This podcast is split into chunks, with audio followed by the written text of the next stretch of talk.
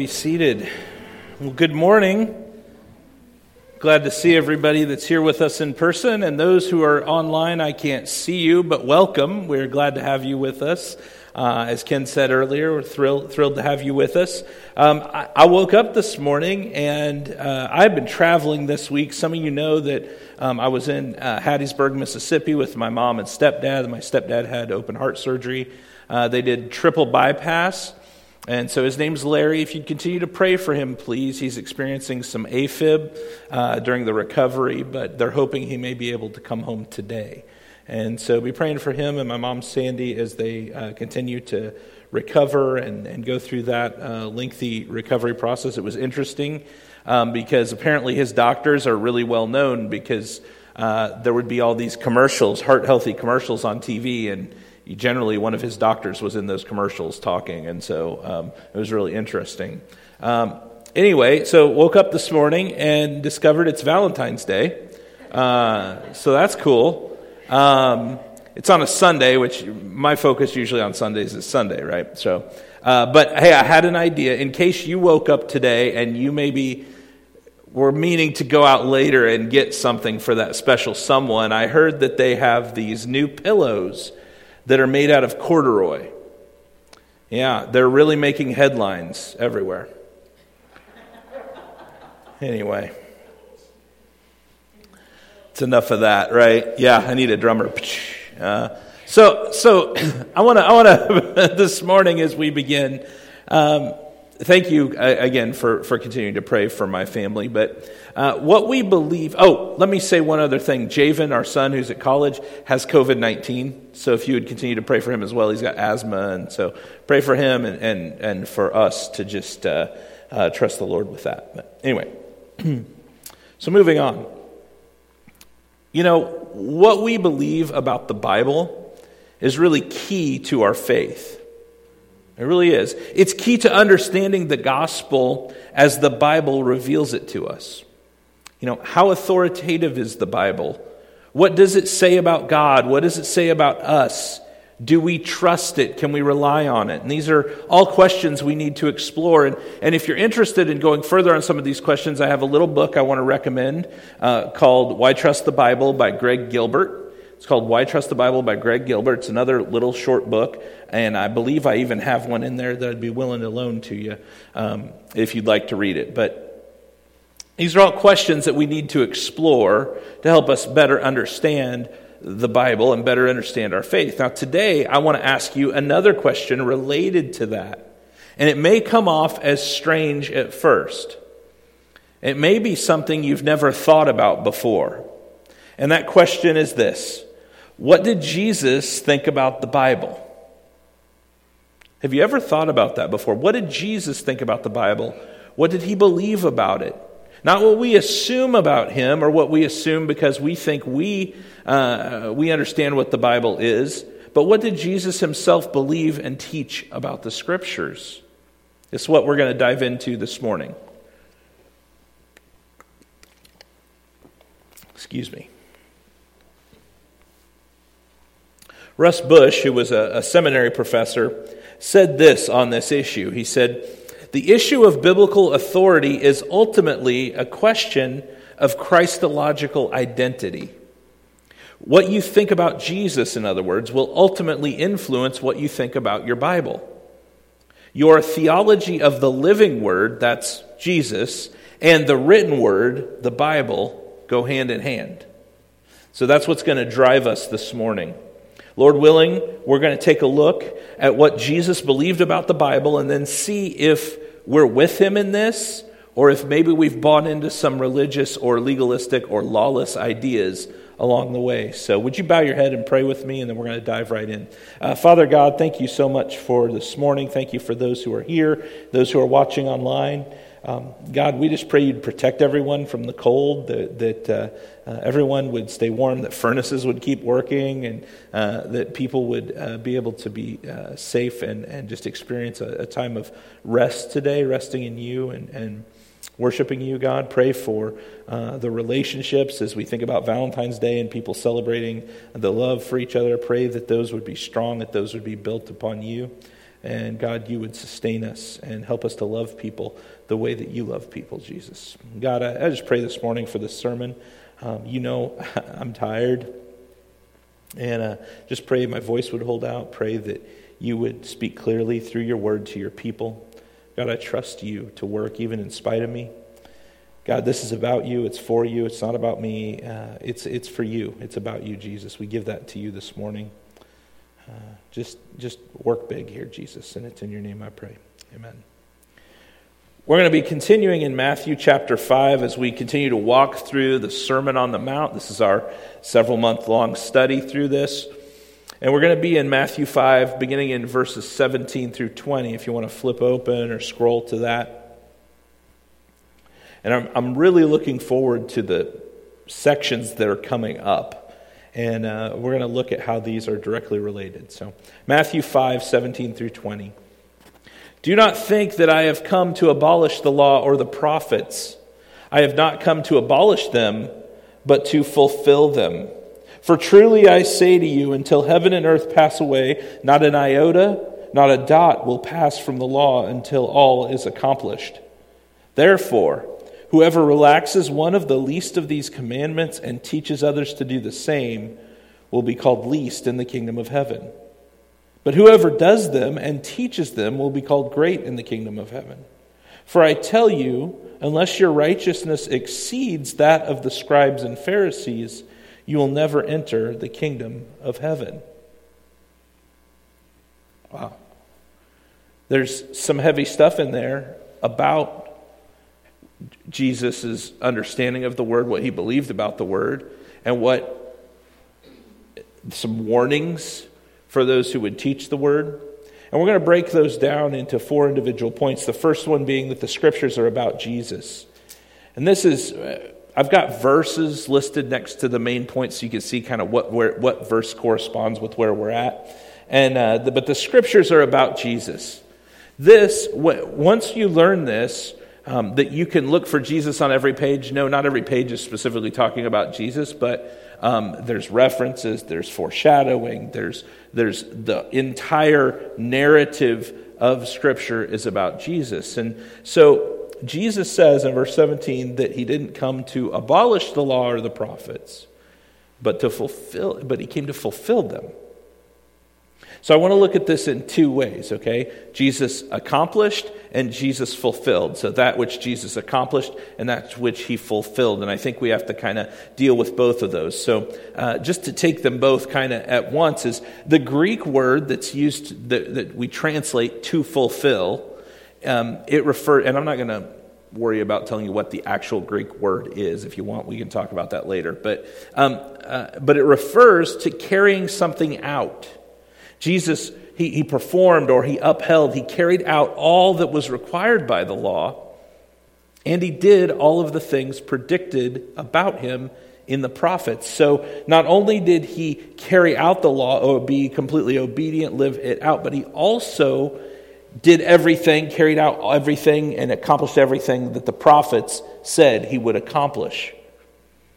Jesus is the fullest expression of the law and the prophets. And when we talk about the law and the prophets, the law primarily would have been the first five books of the Old Testament, the Pentateuch, and then you have the prophets. So basically, we're talking about the Old Testament here, okay? So Jesus is the fullest expression of what the law said as well as what the prophets are talking about.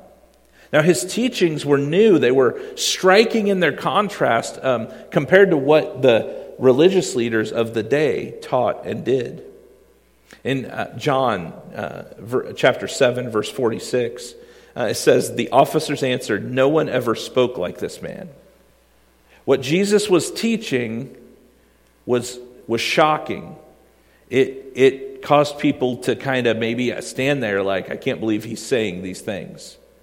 Jesus wants them to know that there's no break. There's no break, there's no disconnect between his teaching and the law. They should not assume that he came to destroy the law, but rather he's the fullest expression of the law and the prophets. He is, in fact, the Word made flesh.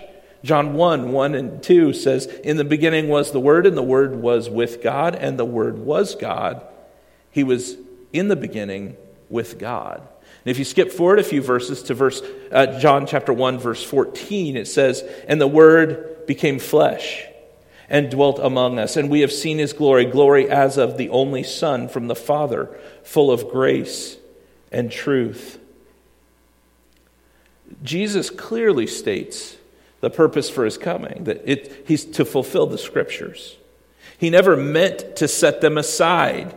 He was rather bringing them to fruition all scripture, the Bible, the whole thing is a testimony about Christ. It's God's word revealing himself to us in Jesus. This is why I have a real problem whenever any modern, well known teacher, and this has happened in the last few years, says we need to unhitch ourselves from the Old Testament. No, we don't. Because if you lose that, you're going to lose all of the law and the prophets, of which Jesus is the fulfillment of. You can't do that. You can't throw part of it away. And there's going to be some severe warnings later on for those who would do something like that. In John chapter 5, verse 39, it says, You search the scriptures because you think that in them you have eternal life, and it is they that bear witness about me. It's Jesus talking saying the scriptures bear witness about him. And he would go on and do this. John 17, 17, sanctify them in the truth. Your word is truth. He's, he's praying to the Lord. In Luke chapter 24, verse 25 through 27, I know we got a lot of scripture and we're bouncing around fast. Says this though, and he said to them, O foolish ones, and slow of heart to believe all that the prophets have spoken. Was it not necessary that the Christ should suffer these things and enter into his glory? And beginning with Moses and all the prophets, he interpreted them in all the scriptures, the things concerning himself. This is from one of my favorite stories, actually, in the New Testament. Is after Jesus is resurrected, and there's the guys on the road, to, his followers that are on the road to Emmaus, and he comes up, and they don't recognize him. So he, this is the resurrected Christ, and he's walking along with them. And he's talking to them, and he, they're like, Don't you know all these things that have happened to Jerusalem? He's like, What things? You know, tell me about what's just happened, you know. And so they tell him. And he, te- he, and he goes along with them, even acts like he's going to go farther when they stop. And then they say, No, stay with us and talk. But what I love about that is it says, beginning with Moses and all the prophets, the law and the prophets, he interpreted them in all the scriptures the things concerning himself. So he was showing them, even then, that these things were all about him. They were all pointing to him. A little farther on, Luke 24, verses 44 through 45, it says, Then he said to them, These are my words that I spoke to you while I was still with you, that everything written about me in the law of Moses and the prophets and the Psalms must be fulfilled. Then he opened their minds to understand the scriptures. Most of you who are reading, so I don't know who all exactly is doing this, but if you are reading through the Bible chronologically this year, most of you are in the Old Testament somewhere, unless you're reading really, really fast. Really fast, okay? And most of you are probably somewhere in the neighborhood of Leviticus. And so you're getting into all, all the Levitical laws. But Jesus Christ is the theme of the entire Bible. And when you look at those things, he says, everything written about me in the law of Moses and the prophets. When you read those things, read them with a mind for this is telling me about Jesus. What is it telling me about Jesus here? Christ is the theme of the entire Bible. He's the main character. He's the hero of the story, if you will. It all points to him. There was a, an anonymous poem written years ago. It goes like this It's called I Find My Lord in the Book. And yes, I know I'm falling into that whole three points in a poem thing. Uh, stereotypical, although I have four points, I would just point out. I find my Lord in the book. It says, I find my Lord in the Bible wherever I chance to look.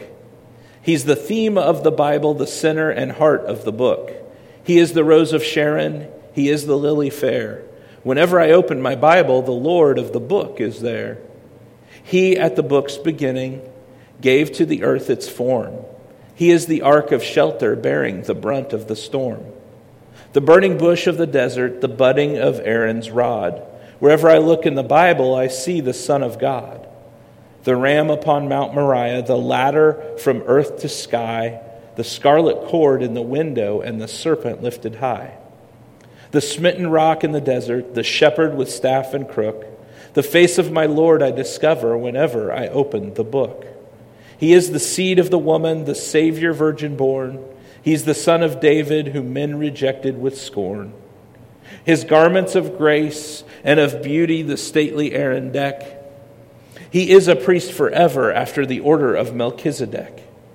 Lord of eternal glory, whom John the Apostle saw, light of the golden city, lamb without spot or flaw. Bridegroom coming at midnight, for whom the virgins look. Wherever I open my Bible, I find my Lord in the book. So when you read the word, look for Jesus there. Secondly, about what Jesus believes about the Bible. The Word of God is perfect and endures. We see this verse 18. The Word of God is perfect and it endures. In verse 18, we have this statement, this statement that really keys in on the personal authority of Jesus. Jesus' teaching had authority because of who he was and is. Now, I'm going to go back to a little more Greek here. The Greek word that's translated as truly, or depending on your translation, assuredly, or I tell you the truth, or I assure you, is the Greek word amen. Now, when we see this, know that in the Greek it was an alert. It would have alerted the initial Greek readers that the following words, the words following that, were authoritative and highly, highly important. Okay? Now, again, depending on what your translation says, this next thing, we get into the jot and the tittle, right? Which are funny words, I get it, right? And they've honestly made it into our, our modern English language, language somewhat. So we have a bit of a, a, a bit of a context for it, but it says, For truly I say to you, until heaven and earth pass away, not an iota, not a dot will pass from the law until all is accomplished. Now, I'm reading from the English Standard Version. You may, yours may say jot and tittle. I think those are probably the most common ways people have referred to this. But the reference of, of jot is it, it's actually a reference to the smallest letter of the Hebrew alphabet. Okay, so it's a reference to something very, the smallest letter of the Hebrew alphabet. And the tittle is actually the smallest part of a Hebrew letter. Think, think in our English language, it would be the thing that makes the difference, that extension that makes the difference between a G, a C, and a Q, right? It's the smallest part of a letter. So Jesus is saying, not even the smallest letter, not even the smallest mark will pass from the law. In Luke 16, 17, we have a corresponding verse says, But it is easier for heaven and earth to pass away than for one dot of the law to become void. See, Jesus here, he's affirming the reliability of the scriptures as well as the truthfulness of them, and he's doing so in the strongest possible language. Not even a little mark of it will pass away. John 10:35 says, if he called them gods to whom the word of God came, and scripture cannot be broken. Scripture cannot be broken, folks. It's a quote from H.C.G. Moule, and it says Jesus absolutely trusted the Bible. And though there are in it things inexplicable and intricate that have puzzled me so much, I am going not in a blind sense, but reverently to trust the book because of him. Okay? To word this in a much more simple way, a pastor I once served under said, I'm not going to discount something just because I'm not smart enough to understand it. If the Bible says it, it's got to work some way. We trust the Bible because of Jesus, not because we understand every little bit because there are some weird little commands in the Old Testament. Okay? There are some weird little ones in there. And Jesus is the fulfillment of everything in the law and the prophets. So we trust the word because we trust Jesus. Third, the Bible, Jesus believed this, should be both taught and obeyed. Now, we all know some people who think the Bible should be taught, but we look at their lives and we're like, hmm, I wonder if they realize that it not only should be taught, but it should also be obeyed. See, the authority of the Bible applies to even the smallest details. To break even a single command was carried serious consequences. Look at, look at this verse. Look at verse 19. Therefore, whoever relaxes one of the least of these commandments and teaches others to do the same will be called least in the kingdom of heaven. But whoever does them and teaches them will be called great in the kingdom of heaven. To teach others. So, first of all, to break one of the least of the to break the commands of God is a serious thing. But to teach others to do the same has terrible consequences as well. Teaching that any command of God is no big deal. That is, in fact, a very big deal. And you'll hear people that will talk about things because they want to justify something that is popular in modern culture, or they want to justify something in their life that they want to be okay with God when He clearly is not okay with it. To relax any of those, to, to treat something like, eh, it's not really a big deal, is a very big deal. James 3:1 says, "Not many of you should become teachers, my brothers, for you know that we who teach will be judged with greater strictness." There is a weight that I carry as a pastor. I get up here every week, or just about every week. Uh, I get up here and I preach the Word of God. And I talk to you guys during the week. You come into the office, we talk, you maybe ask me about an issue you've got or something you got going on. I do my best to honor the commands of God and to not teach you or say to you that, you know what, it's probably okay if the Word of God says it's not okay. Now, ultimately, that is not up to me to change that or make you feel better about your sin. Okay, if I'm making you feel good about your sin, you should fire me. March me out the door. Keeping the Lord's commands is not a small thing. Now, I'm not preaching legalism. We're going to get to that in just a minute, okay? Not where I preach legalism, okay? Where I preach against it, all right? But keeping the Lord's commands is not a small thing. We cannot Look, we cannot, someone who wants to keep God's commands, the actual commands that Jesus gives us, okay, we can't call those people legalists for just wanting to obey the Lord. Now, when you take that and you establish extra rules for yourself and then you apply those to others, then we can call you a legalist, and we'll get there in a minute. John 14, 15. If you love me, you will keep my commandments. You know, I love it. John, uh, Jesus is very clear on some things, and some of the things where he's very clear are the hardest.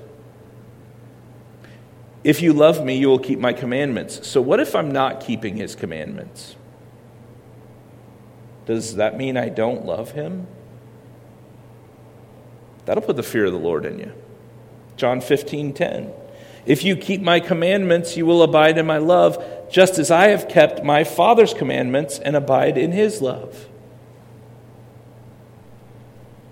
So Jesus' followers are to obey God. Hmm. I mean, that seems obvious, right? But we have people everywhere. We know people, maybe people in the church, maybe that, that, that claim to follow Jesus but refuse to obey his commands. And maybe not all of them, but the ones that are too hard or make them uncomfortable or put something between them and family or something like that. Like that's 1 John 3:24 says, "Whoever keeps his commandments abides in God, and God in him. And by this we know that he abides in us, by the Spirit whom he has given us.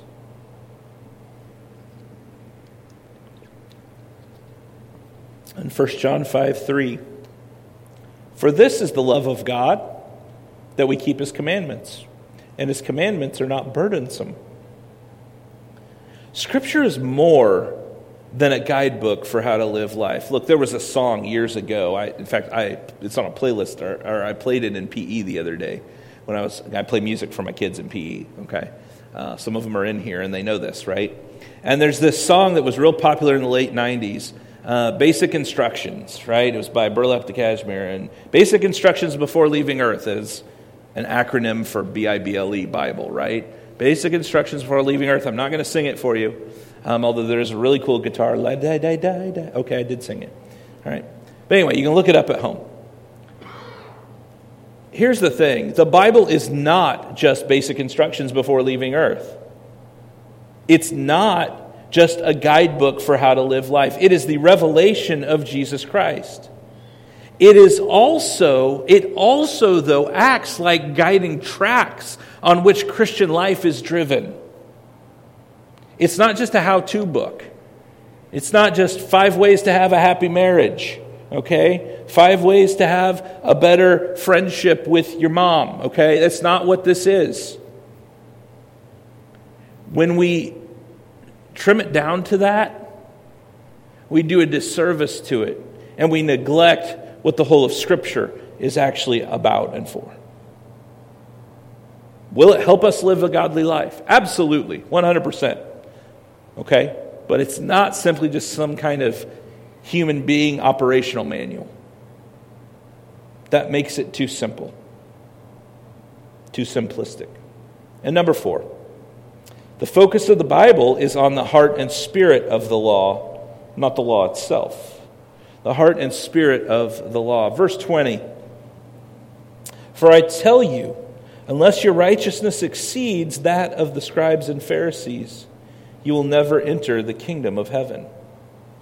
The scribes and Pharisees were seen in that day as very righteous groups.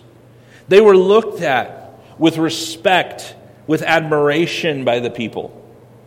To hear a statement like this verse, like at verse 20, to hear that would have been shocking. It would have been scandalous to the hearers to hear that your righteousness needs to surpass that of the scribes and Pharisees. Because in their mind, they couldn't even attain that. How were they going to su- surpass that? How are they supposed to do that? Well, first, let's look at who these two groups were, okay? And I'm going to use summaries of these two groups uh, that, that Charles Quarles did, and he summed it up very well. The scribes were highly trained experts in the interpretation and application of the law. They normally began their training as children, and they continued their studies until formal ordination at age 40. I think you went to school a long time. The scribes were greatly respected by most Jews of the day. When scribes walked down the streets in their distinctive robes, others would stand in their honor, greeting them with titles like rabbi, father, or master. Hosts typically offered the scribes the seats of honor at banquets, right? They got the special seat. Now, the Pharisees were members of a movement in Judaism that was committed to meticulous observance of the law. So you have the scribes who are studying the law, students of the law, teaching the law. You got the Pharisees who are observing the law meticulously. They particularly emphasize matters such as tithing, ritual purity, and obeying the Sabbath. Scribes and Pharisees belonged to two distinct groups. Serving as a scribe was a profession. The Pharisees, on the other hand, were a Jewish sect. Some scribes were Pharisees, and the Pharisees likely chose their leaders from among the scribes. And the scribes and Pharisees shared in common a commitment to what? The study and observance of the law. So when the people hear, you have to, your righteousness has to surpass these dudes, Scandalous. That's a tall order. It's like me looking at you guys and saying, Your basketball skills need to surpass Michael Jordan because he's the greatest. LeBron got nothing on him. Anyway, uh, that was free. and there was no, they were like, there's no, we can't do that. Imagine the scribes who weren't ordained, they'd studied and were formal ordination at age 40. Imagine you're 45 and you're like, how? I can't get to there. I can't get to there, even if I had another 40 years, which they may not have. So when you look at everything they had, oh, by the way, they had 248 regulations that they were required to obey and thought other people should obey. Oh, and in addition to 248 regulations, there were 365 prohibitions, things they prohibited, that were to fence and protect the law. So it wasn't just that they were trying to obey the law, they tried to obey the law here, and then they built a barrier, a wall around the, uh, or a fence or a wall around the law, so that they didn't even get close enough to the law to break the law. They were clear out here. And then they assigned that to everybody else, and everybody else had to obey that. That's legalism. But their righteousness focused on outward activity alone, it was only skin deep. It had nothing to do with the heart. It was only the commands and the regulations and what they did out here. See, if verse 19 warns us of lawlessness, of not obeying the law, then verse 20 warns of legalism. The righteousness of a Christian must be more than skin deep, it's a surpassing righteousness. This is how they surpass the righteousness of these two groups by not focusing only on external legal adherence, but by having pure spirits. Remember the Beatitudes? Their motivations, their desires were to be different. The Beatitudes explain the righteous living of a believer in Christ. Not what you do to become a believer in Christ, but the righteous living of someone who is a believer in Christ, enabled by the Spirit that only comes when someone has a personal relationship with Jesus Christ. When they've grieved over their sin, when they've repented and called out to Jesus as their only hope of salvation. It must start with the repentance of sin and believing the gospel message that Jesus, all God, all man, came from heaven, born as a virgin, lived a perfect, sinless life, a law fulfilling life and willingly died on the cross in the place of sinners as a substitute. The wrath of God that we deserve being poured out on him as our substitute, as our substitutionary sacrifice. And that he bodily rose from the grave after three days and appeared to at least 500 people before ascending into heaven, where he sits at God's right hand and waits for the day of his return for his people. And those who believe this, whom he has given the sweet gift of repentance, are adopted into the family of God and get to be joint heirs with Christ. They get Christ's righteousness. That's the exchange, the great exchange. He takes their sin, took our sin on the cross, and in turn bestows his righteousness upon us. So, what does this surpassing righteousness that goes beyond skin deep and beyond the scribes and the Pharisees, what does that look like? Here's one scholar's accurate fourfold description of this surpassing righteousness. Number one, it focuses on the spirit of the law, not the letter of the law. Someone who is living out this surpassing righteousness that surpasses the righteousness of the scribes and Pharisees. So, actual Christianity is focusing on the spirit of the law not the letter of the law. In other words, they're not looking for loopholes. They're not trying to see how close we can get to sin. You know, I was a youth pastor for 15 years. I know I say that a lot, but I have a lot of stories from that. I was a youth pastor for 15 years, and one of the big things with students, I, I heard a guy say, What do students want to learn about? What are the things you teach students, students want you to, to teach about? They want to, they want to hear about sex and end times, okay? And will there be sex during the end times? Okay? That's the thing teenagers back then we said that's what teenagers want to learn about. Well, here's the deal. When you teach on on physical issues and intimacy and relationships, what's the question teenagers always wanted to know? How far is too far? Where's the line? How far? And it wasn't so that they could remain they weren't asking that so they could remain pure. They wanted to know how far can I get to that line? How close can I get to sin without it actually being sin? How much can I enjoy and do without it actually being sin? And it wasn't about them trying to please God It was about them trying to enjoy themselves and yet somehow try to, in their mind, keep themselves out of hell, I think. And here's the problem how far is too far? And we do that too with stuff in our lives. Here's the problem with that that is the wrong question. The question is not how far is too far. The question is how can I please God? How can I remain pure? See, we need to focus on the spirit of the law, the attitude of the heart, the things of internal, not the letter of the law. See, the Pharisees thought, and, and I'm, I keep coming back to like lust and fornication here, but, but, but the Pharisees eh, believed that, hey, I can look at a woman and you can think whatever you want as long as I don't touch her. But Jesus came and he flipped that whole thing on his head, said, even if you look at someone with lust, in your heart, you've committed adultery with them in your heart. As you look at someone with lust, you've committed adultery with them in your heart. And he turned it. It wasn't just obeying the physical commands, it had to do with the heart. With the, that, that's with the spirit of the law, not just the letter of the law. See, they were obeying heartlessly. Number two, it focuses on internal rather than on external. Focuses on the internal rather than the external to make sure the attitudes, the desires of the heart are lined up with God. Here's the thing if the inside is right, that is going to translate to the outside.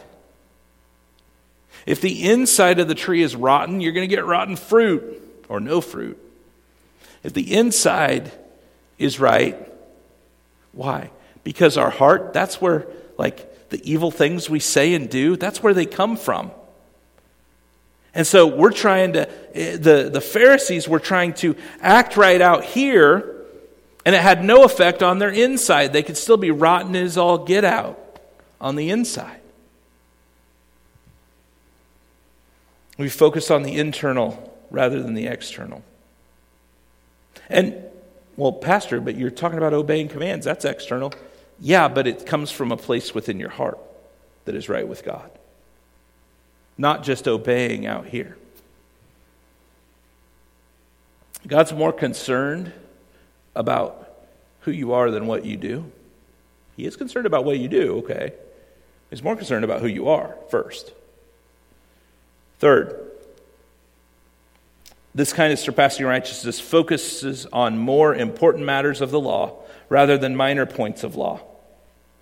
Well, but Pastor, I thought you just said that you know, you can't, even the smallest thing we can't write off. No, I'm not talking about writing it off. Here's what I'm talking about Matthew 23 23. Woe to you, scribes and Pharisees, hypocrites! For you tithe mint and dill and cumin, and have neglected the weightier matters of the law justice and mercy and faithfulness. These you ought to have done without neglecting the others. So he's not telling them to not tithe their mint and dill and cumin, okay? He's not saying not to. But what they were doing is they were making sure they got all their spices right while not being merciful to their neighbor.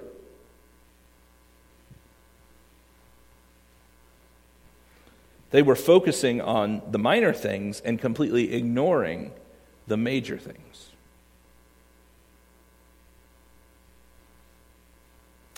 Fourth, the surpassing righteousness focuses on the Christian displaying divine character. Focuses on the Christian displaying, displaying divine character. Being Christ like. Being Christ like. Not being a religious ruler over the people to tell them what they can and can't do and judge them for it, but to be Christ like, to display the character of Christ where could we find out what that character looks like? Hmm. Oh, wait, we, we just talked about it in the Beatitudes a few weeks ago, right? Huh. It's almost like this was all written together on purpose.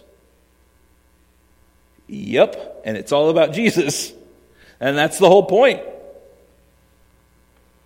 You see, it's, it's not, and what he's saying here about surpassing the righteousness of the scribes and Pharisees, it's not about beating the scribes and the Pharisees at their own game. It's not even the same game. It's not like, uh, it's not like we're playing chess and they're playing checkers. No, it's not like that at all. It's like, it's like the difference between playing chess and driving a race car. It's a completely different concept of righteousness altogether. And the legalists didn't get it. And you know what? They still don't. They still don't. Because righteousness is not tied to our outward actions alone, but to a personal relationship with Jesus Christ. Who are you surrendering to and serving? What you believe about the gospel will put you on this track and tell whether you're just playing a game or whether you're living out divine character.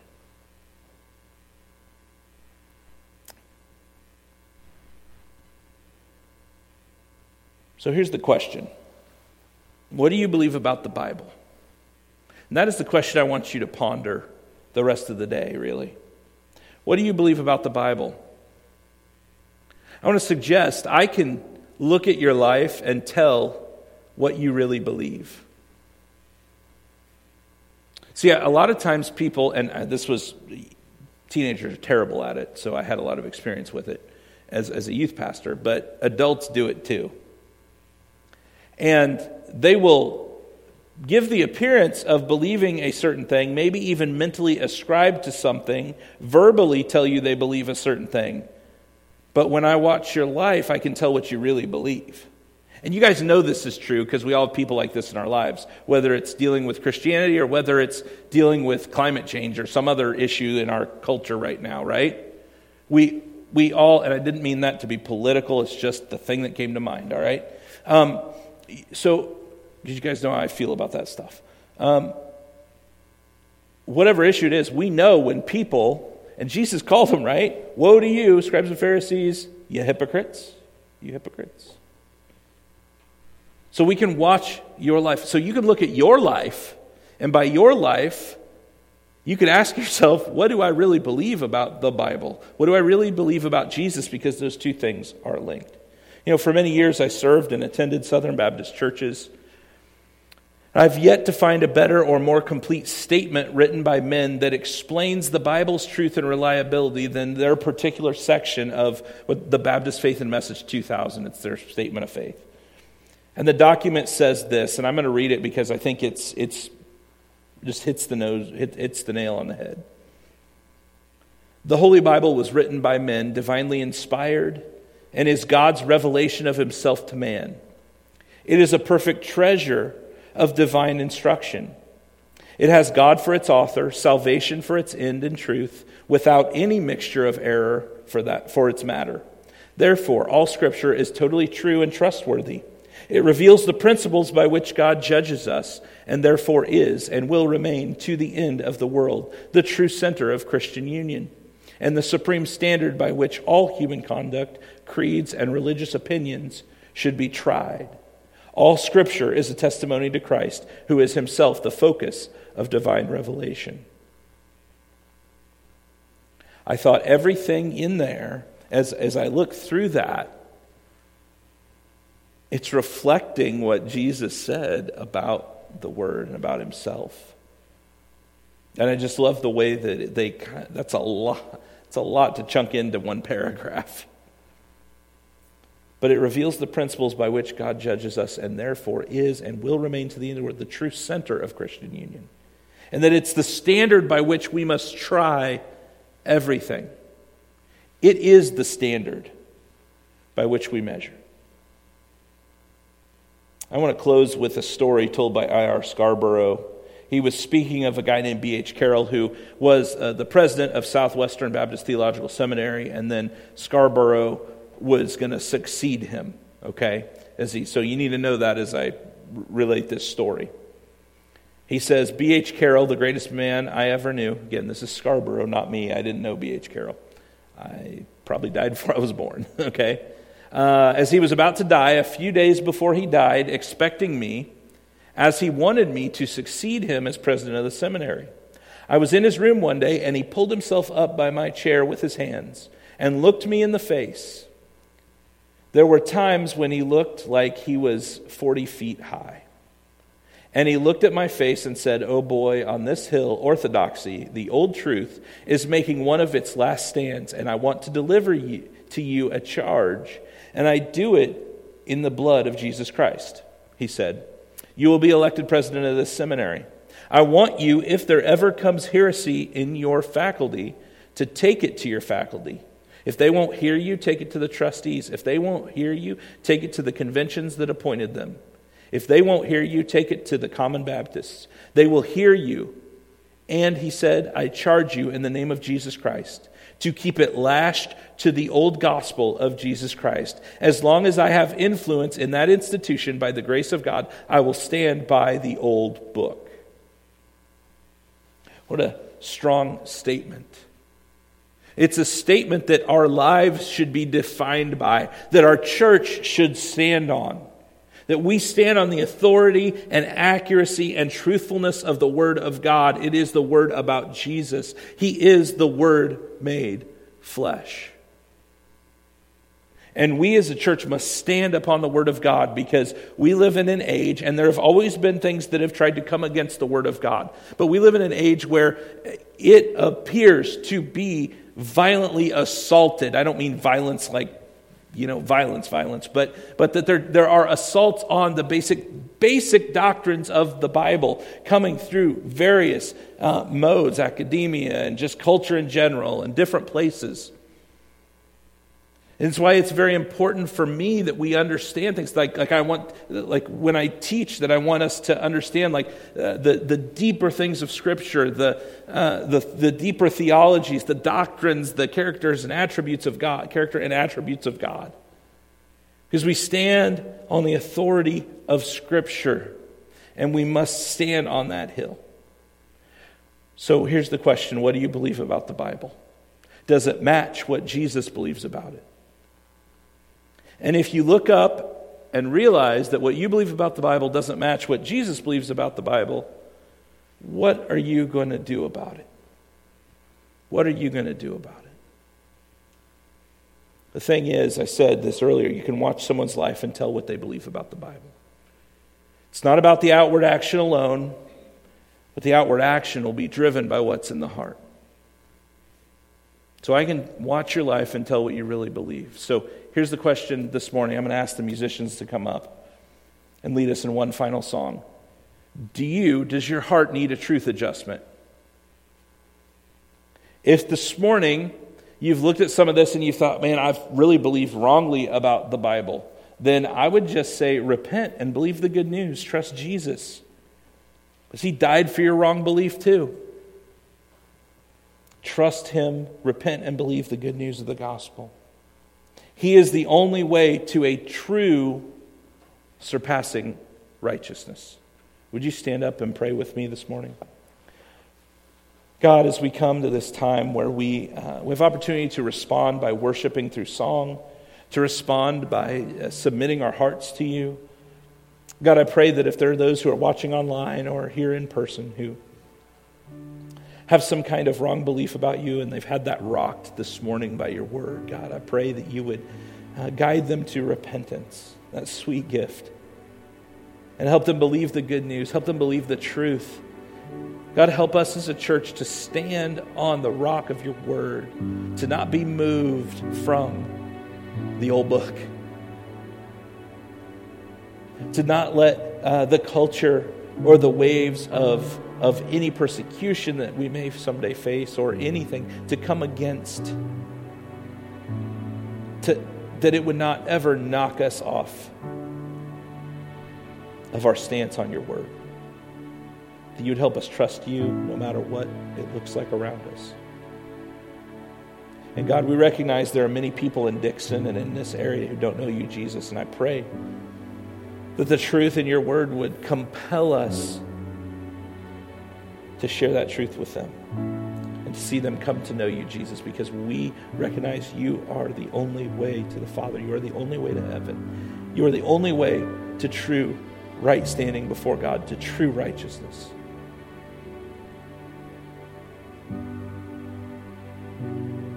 Speak to our hearts. Change us because we've been with you, Jesus. It's in your name I pray. Amen.